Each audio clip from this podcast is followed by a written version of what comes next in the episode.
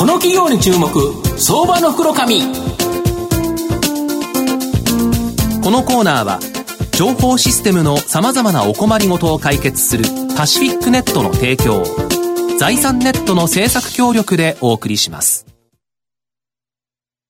ここからは相場の福の神、財産ネット企業調査部長藤本信之さんと一緒にお送りしてまいります。藤本さんこんにちは。毎度、相場の福の神こと藤本でございます。まあ先ほどですね、ゲームの話題あったかと思うんですけど、はい、今日来ていただける企業はですね、このゲームを世の中に出すにはですね、なくてはならない企業。で、今後はですね、そのゲーム以外にもですね、新たなビジネス展開する企業という形なんですけど、今日ご紹介させていただきますのが、証券コード3676、東証一部上場、デジタルハーツホールディングス代表取締役社長の玉塚源一さんにお越しいただいています。玉塚社長、よろしくお願いします。よろしくお願いします。よろしくお願いします。デジタルハーツホールディングスは東証一部に上場してまして、えー、現在株価1000飛び71円、1単位11万円弱で買えるという形になります。東京都新宿区、西新宿にですね、本社があるゲームソフトの不具合検出、デバッグ。これがですね、メインビジネスの企業になります。現在は第二創業期として、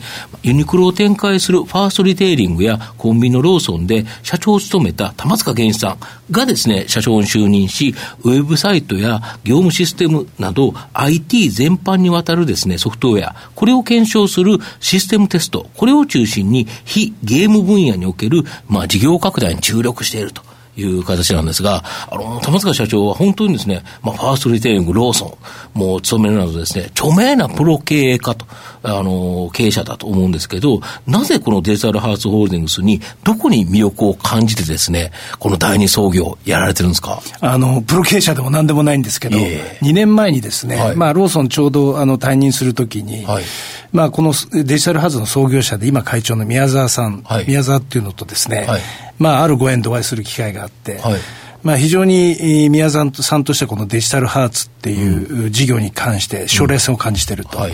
で、ただ、この将来に向けて、うん、えー、実際のそれを、果実として花を咲かせるためには、うん、えー、自分だけでは難しいと。まあ、あの、まあ、どうやか僕みたいな人間を呼び込んでですね、はい、まあ、大きく改革をして、うん、まあ、第二の成長期に持っていきたいと。で、まあ、そんな中、まあ、事業の話を聞いて、僕は非常に面白い会社だなというふうに思いました。まあ、あのユ、ユニーク、ニッチというか、まあ、ゲームのソフトウェア、これ、実はすごい複雑でして、ゲームって言っても、例えば、プレイステーション4とか、えいろんな、あとあの、機器の上でやるとか、モバイル、今だとモバイルもそうです、スマホもありますし、まあ、いろんな種類があるんですけれども、いろんなその機械の上できっちり動くためにはですね、まあ、いろんな検査が必要なんですね。まあ、それを実は全国で15拠点、あの実際のラボっていうのがありまして、まあ、そこに登録8000人のテスターの方々がいらっしゃって、まあ、今日、今日も4000人から5000人ぐらいが仕事をしていただいてるんですけど、はい、やってます。で、あの、実はその、ゲームの開発段階のもう1年前とか、1年半ぐらい前から、えどうどういうふうな開発に合わせて、どういうテストをしていくかっていうのを、まあ、緻密にやっていくわけですけども、まあ、一番のポテンシャルは、ゲーム領域もですね、これから例えばクラウド化したクラウドゲーミング、グーグルさんなんかが発表してますけれども、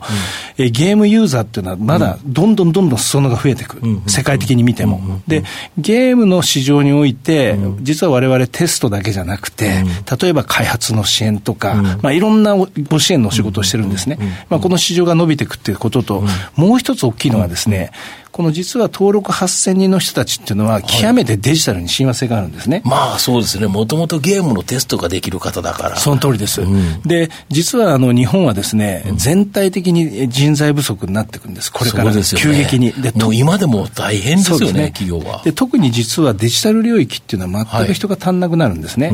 で、私どもの仮説は、実はこの8000人と登録テスターの中に、はい、実はゲームのテストだけじゃなくて、それ以外のエンタープライズ、いわゆる一般の企業だったり、いろんなこれから IoT とか、いろんな中でデジタルの、え機器が増えていく、ソフトウェアが増えていく、すべてがソフトウェアになっていくんで、それを検査をする、あるいはその延長線上ではですね、サイバーセキュリティの問題なんかもある、そういうことに対して、実は僕らがの持ってるこの8000登録8000人のテスターの人たちっていうのは、え将来そういういろんな仕事にチャレンジできる、実は、えー、宝であると。だからこの人たちを、まあ、うまく教育し、新しいプロジェクトにアサインすることによって、まあ、デジタル社会の圧倒的な人手不足の中で、え人材を供給するプラットフォームカンパニーになれる、ポテンシャルを持ってる会社だというのが、まあ、一番あの僕が、あのこの会社の可能性を感じた理由です。なるほど。とすると、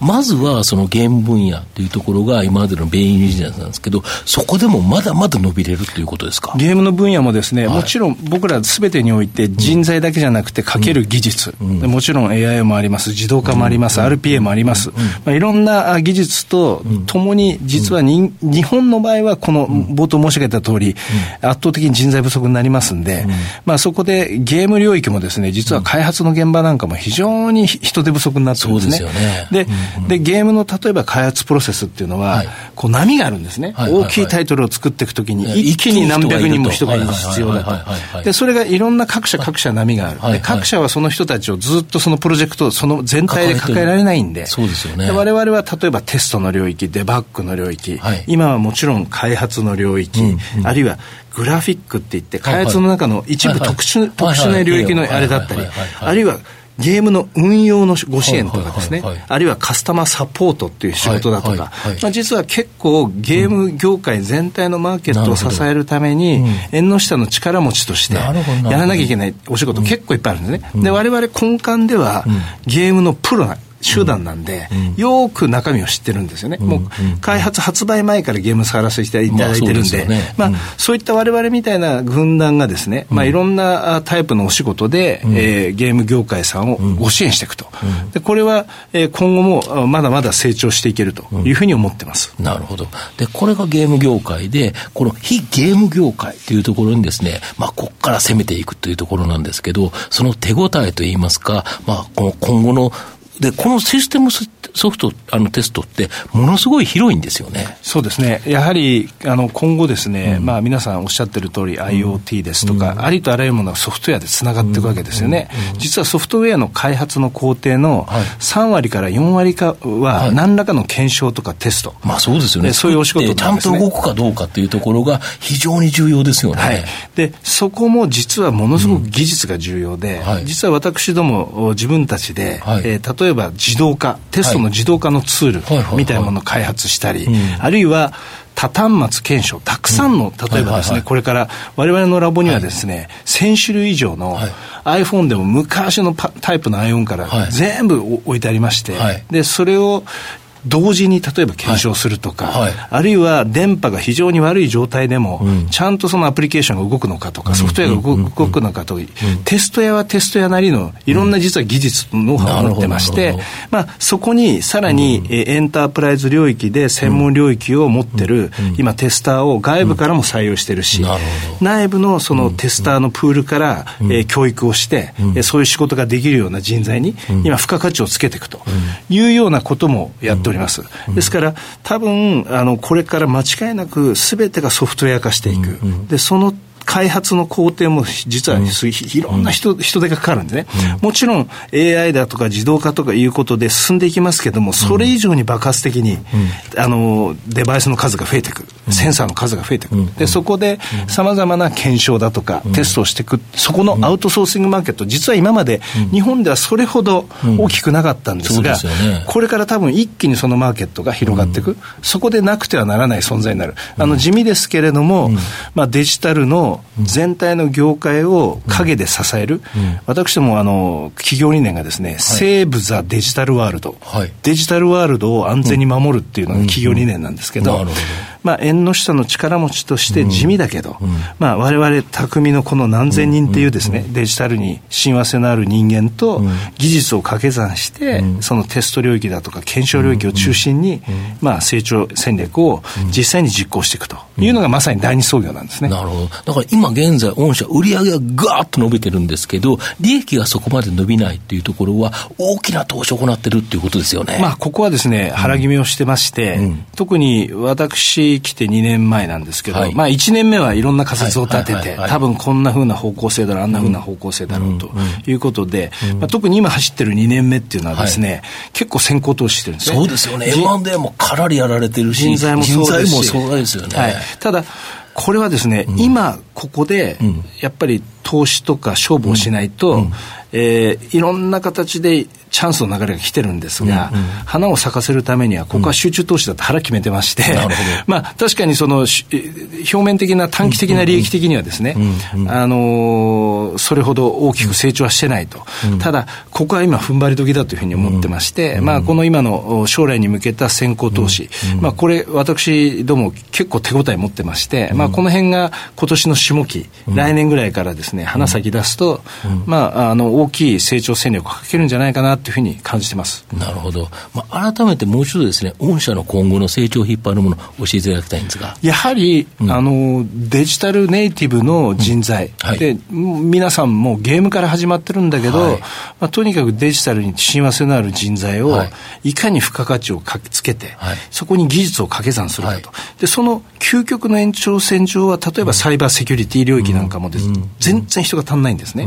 で私どもサイバーセキュリティブートキャンプっていうのを、えー、1年前に立ち上げまして、はい、でものすごく著名なですねホワイトハッカーの先生何人か呼んで、はい、でそこで今卒業生が50人ぐらいになってるんですがテスターの中でもものすごくセンスのある子、うんうんうん、サイバーセキュリティとそのゲーマーっていうのは親和性があるっていう、世界のいろんなレポートがあるんですけども、特に日本人はですね、うん。何かの不具合を見つけるとか、うん、何かのそのバグを見つけるっていうのには、僕は長けた国民だというふうに思ってます。なぜか創造性というよりは、きちっとできるっていうところというよりも、僕はあのコンビニでも仕事してましたけど、はい、日本人あの弁当の、弁当箱がちょっと曲がってるだけでもダメですし、はい、雑誌がちょっと曲がってるだけで、ね、全国民でばっかですよね。うん、なるほど。政治家、ね、政治家もに対して、まあ安倍さん長く続いてますけれども、安倍総理、もうその前はもうみんな一気にデバッグして、どんどん総理変わっていくっていうことで、やっぱりね、ちょっとした不具合とか、ちょっとした穴を許せない。それをデジタルネイティブでゲーマーの子たちの、それも頂点の子たちっていうのは、これ絶対にバグありませんよって言ったソフトウェアから100個200個もバグ見つけるような 連中がゴロゴロいるんですね。この子たちが今実は卒業、サイバーセキュリティブートキャンプ卒業して、実際のセキュリティの検査だとか、監視の現場に活躍しだしてます。だから、この流れを作っていく。だから、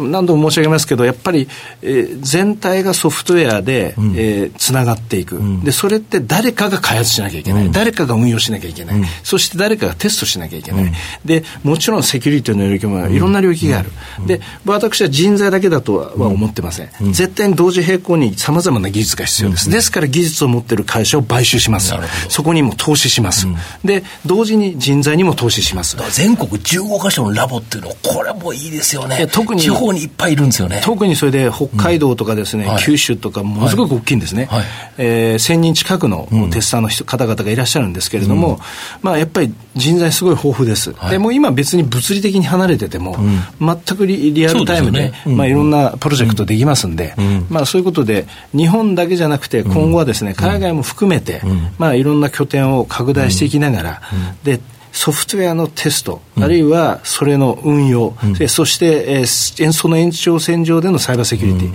まあ、この辺の領域にですね、しっかり今書いてる成長戦略、うん、短期的には、えー、投資先行してますんでね、あの株価にもそういうふうな影響がしてるんだと思いますが、まあ、ここはもう腹決めてですね、先行投資して、その果実をですね、えー、今年の後半以降ぐらいから、まあ、しっかりあのお客様に、マーケットに示していきたいなというふうに思ってます。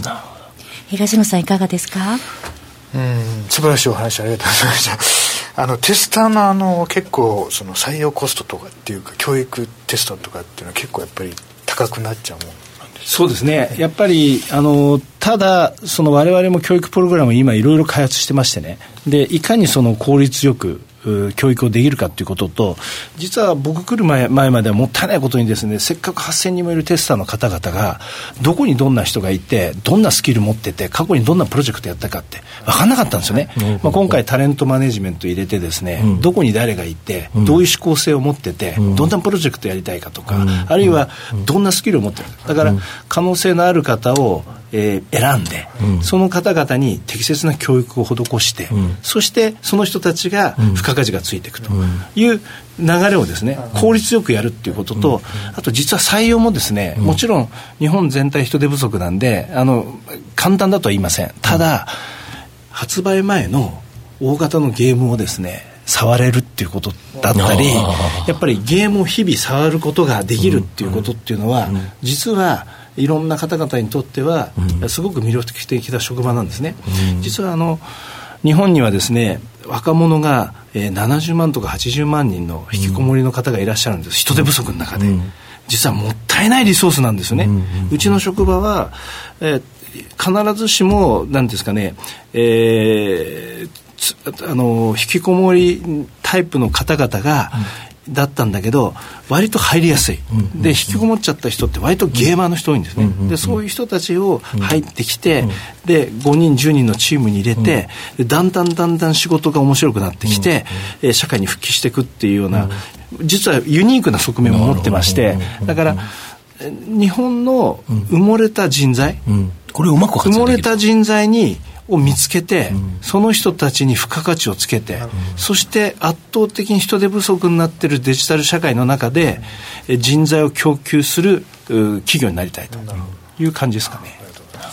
まあ、最後まとめさせていただきますと、デジタルハーツホールディングスが現在注力しているエンタープライズ事業、これはですね、5年で約10倍の成長が見込める、まあ、急成長事業だと思います。実際システムテストサービスにおいては、受注キャパシティを超えるほどのですね、依頼が来るなど、市場ニーズは非常に高く、これらの需要を確実に獲す、えー、獲得するためにも、現在この分野で非常に攻めの投資を行っているという形になります。この先行投資の影響により、前期業績は厳しかったですが、着実に成長に向けた準備は整いつつあるという形になります。昨年11月15日に高値1760円から、まあ、今年5月24日までですね、937円まで大きく株価が下落しましたが、ようやくリバウンド相場入ってきて、まあ、25日移動平均線も上回ってきたと。現在は第二創業期への変革の生みの苦しみの時期だと思います。絶好のですね、投資タイミングではないかなと思います。今日は証券コード3676東証一部上場デジタルハーツホールディングス代表取締役社長の玉塚源一さんにお越しいただきました。玉塚さんどうもありがとうございました。こちらこそありがとうございました。